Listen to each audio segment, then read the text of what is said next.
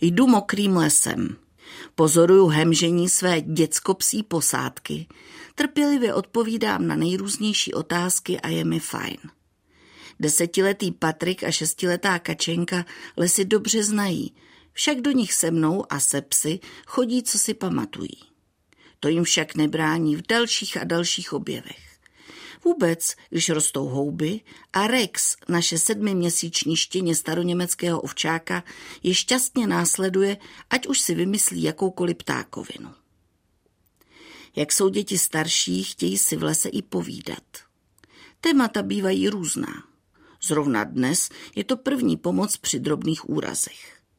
Probíráme všelijaké aspekty základních kroků ošetření. Umít, vydezinfikovat, přikrýt. A já si najednou připadám jako svůj vlastní děda. Zrovna tak nás bral do lesa, nenápadně učil a my jsme ty vycházky milovali. Třeba už jen proto, že děda kráčel pomalu a rozvážně, takže jsme mohli rejdit kolem a zastavit se u každé zajímavosti, která nám padla do cesty.